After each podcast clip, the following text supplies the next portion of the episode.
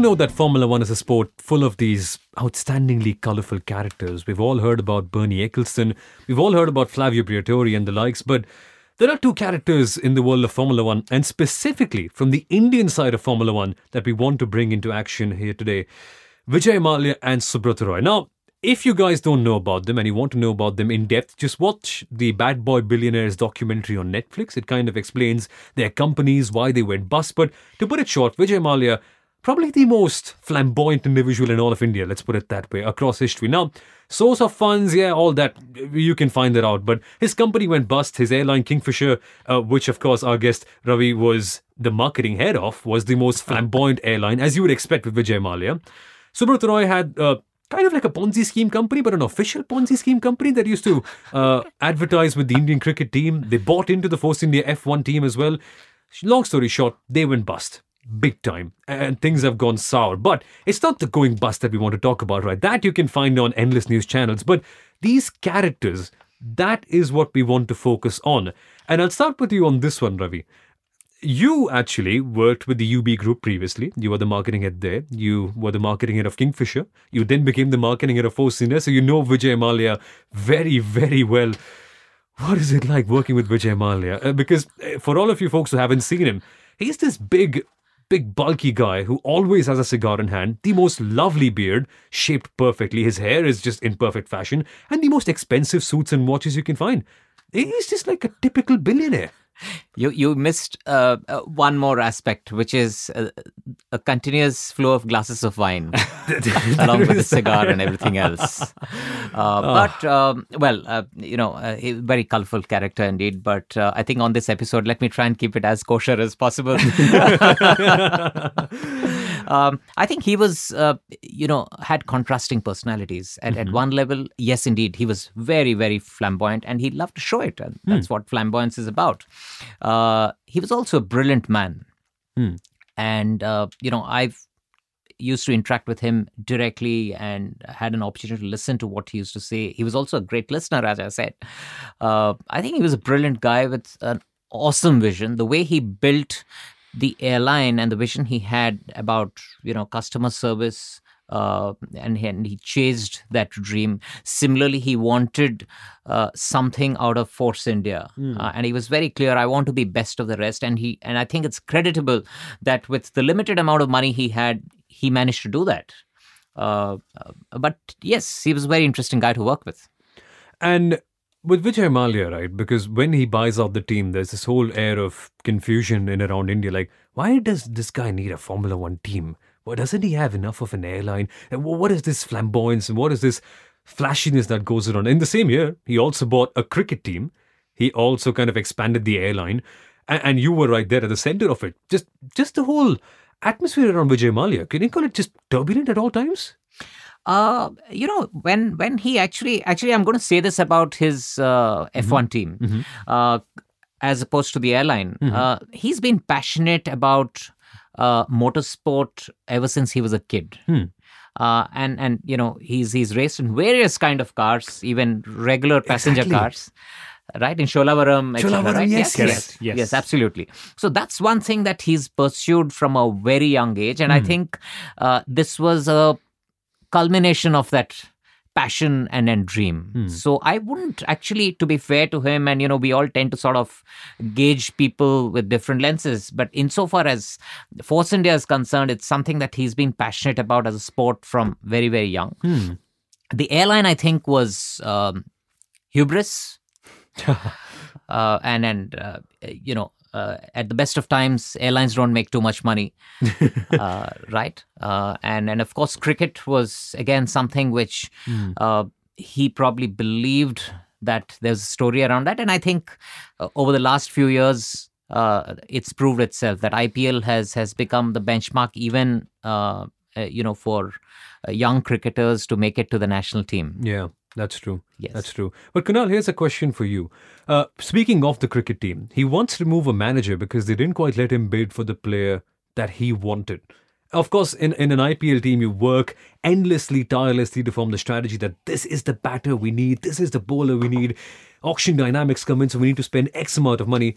Vijay Mallya doesn't do that. Uh, he, uh, uh, uh, you can you can call him, let's say, a man of his own will, and, and you earn that when you've got that much kind of money. Isn't is that a bit of a scary boss to work with, knowing that okay, he could just well be on his own mood. He would he would like to do what he wanted, and so that kind of makes any plan that you make a bit vulnerable to to to, to be successful in a way. I'll, I'll actually say it adds to the challenge mm-hmm. because he not just had the money, he had the vision and the wisdom hmm. behind doing things. So he wasn't one of those billionaires in a toy market saying, I want to buy that and I'll play for it, you know, play with it for a couple of days or a couple of years and move on. Hmm. He always had a vision behind things. And in fact, while working at a Formula One team, you know, there are lots of billionaires, and we have two very contrasting billionaires we're going to talk about Sahara, you know, Subroto Roy Sahara and Vijay Mallya. Vijay Mallya, like Ravi said, a great listener. Even more, I would say, he was he, his memory skills. If you were to make him play a memory game, he'll beat anyone. And I hmm. still remember we were on the yacht, the Indian Empress in Monaco. Party was going on. We were having a board meeting, okay, of sorts. And and he actually said, I remember four years ago we got this, we bought this. It was stay, stored in the basement at Silverstone. Ah. How did you guys not remember it? And I'm like, okay, wow. And the value of what he was talking of was some couple of thousand euros and not couple of tens and hundreds of thousands euros, less than 10,000 euros, if I remember. But that was the kind of preparation he would always be in. So, you know, whether you met him at four in the morning or four in the afternoon, you had to bring your best to the conversation because he always had a much larger vision behind doing those things. And you know, even with regards to, like I explained, every UB group company paying to a rate card hmm. rather than an emotional thing, oh, it's my boss's team, just give me a bigger logo. That rate card came into help when the whole Sahara deal was happening. And maybe we could just sort of, you know, talk a little bit about the merger hmm. because the conversation started, you know, seven, eight months before the signing actually happened. And that's where, you know, I think we should talk about the cultural differences Oh. that, that were there within the team. And of course, in the global context as well, you know. And uh, like, for example, I remember Subrata Roy said, for running two teams, do you need such a large setup? I thought you'll have like a couple of garages doing things. And Uh-huh. not quote unquote, but you know, within uh, within the realm of such ideologies is what people came with. And Ravi and I were, you know, directly involved when the whole Force India Sahara merger happened, the buy-in happened, the the logos got created, you know, and and so on. And it was, uh, of course, a nightmare, a great experience for us to now bank upon. But at that time, it was a nightmare because there was, on one hand, a boss who was focused on you know everything that was happening with regards to performance and on the other hand there was a man who just wanted all the visibility for you know the the company that he was representing Oh, absolutely. And I think uh, if I were to sort of start by summing it up, here was one billionaire boss, co owner, uh, who was looking for glory on the track for the Force India team. And here was another billionaire co owner who was looking for personal glory, right? and, and glory for Sahara uh, as a name. And I think this reflected at various levels, uh, you know, whether it's the, uh, you know, driver overalls where the, the logo had to be of a certain size. In fact, so much so, uh, Kunal, you would remember, um, he, he wanted the name of the team to be officially changed. And Yes. uh, because it would appear, appear as uh, Force India F1. Uh, right. Correct.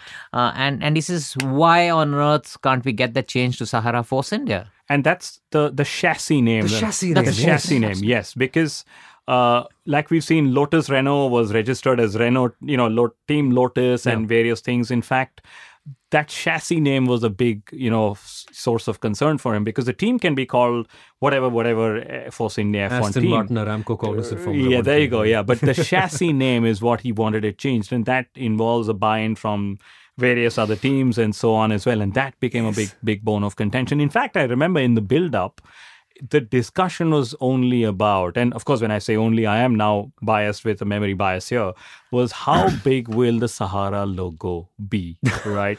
And whether it was the Force India logo turning into a Sahara Force India logo or the logo being visible on the car and, and so on. And the, the buyout deal included title partnership rights with the Saharas, right? Because hmm, you hmm. could have two bosses who'll say, we'll co own the team, but tell the sponsorship team hmm. to go and sell title sponsorship, right? You don't have to have Sahara Force India. It could still be called Force India and, you know, sell a title sponsorship elsewhere. And the, the deal, of course, came with visibility of the Force in, of the Sahara logo. And I still remember uh, this. I was tasked upon getting a livery approval because every year we were designing liveries, and uh, that was a big task of uh, you know our team because we've seen how team livery launches and reveals are so big, and that's a big talking point in the off season. And I still remember the I was tasked upon getting the livery approved with the sponsor logos from Subrata Roy.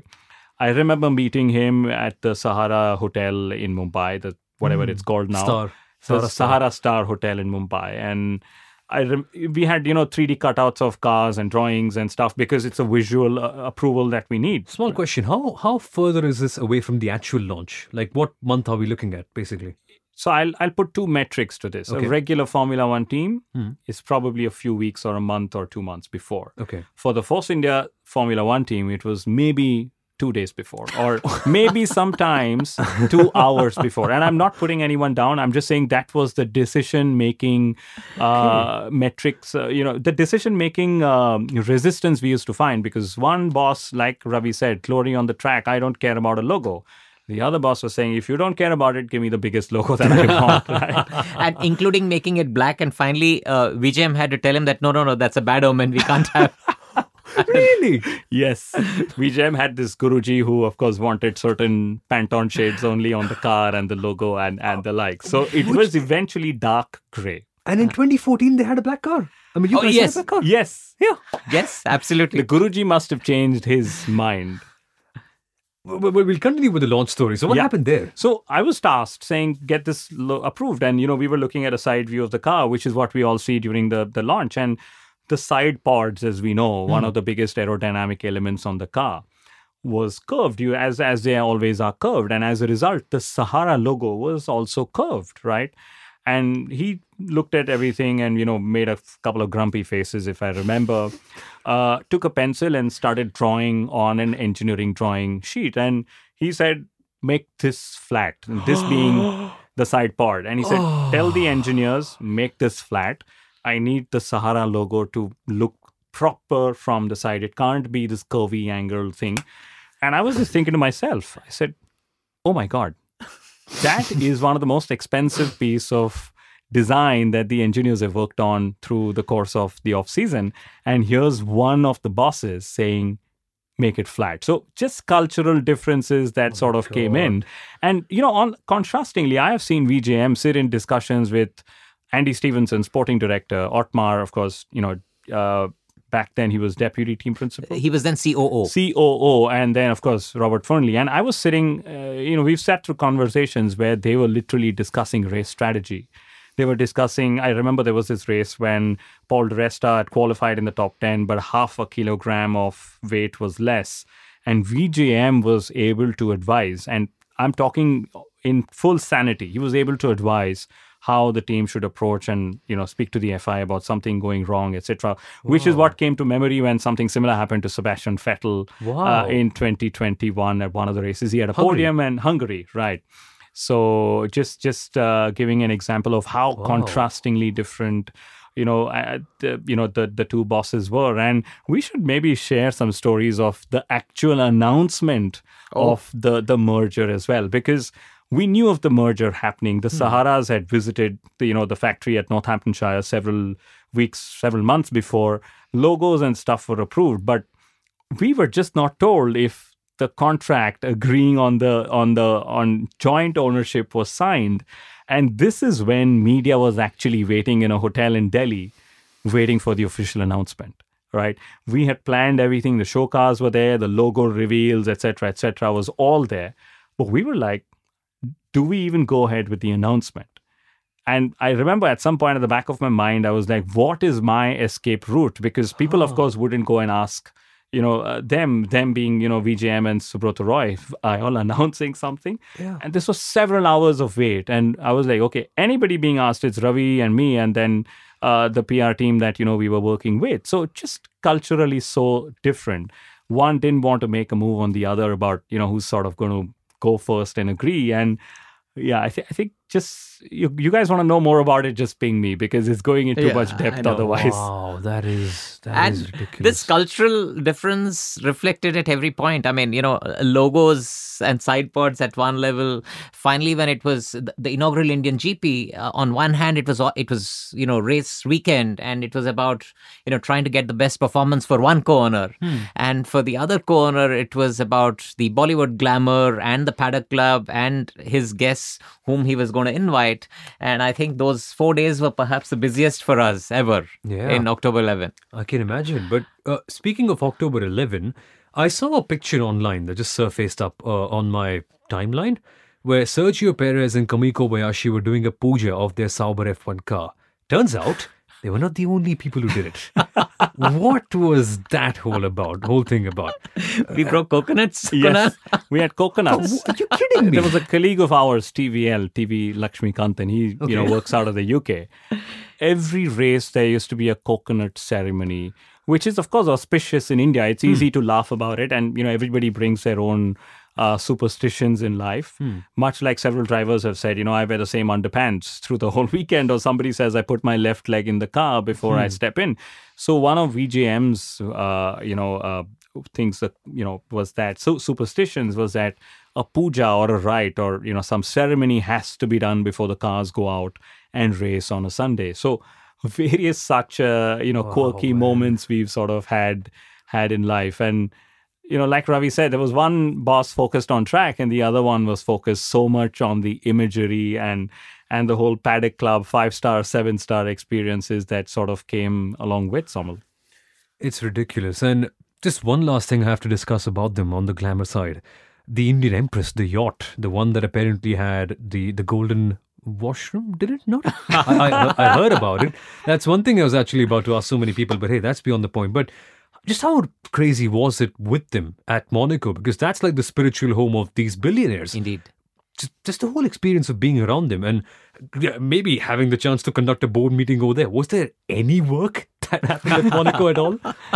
So here, here's interestingly, uh, I uh, uh, uh, VJM used to organize a season opening and a season closing party every year around the Monaco Grand Prix. Okay. Uh, from the time I was there, it was only uh, a you know one party down from two to one, and I used to organize that, uh, you know, along with Kunal and everybody else. Uh, so it, it was quite fascinating because you're sitting here in India and trying to plan a party in Monaco, uh, right, two, three, four months before, uh, with catering happening from England You're kidding me. right uh, and that one evening of a party which usually started at 8 at 8 p.m and ended at 4 a.m would cost 120000 euro What?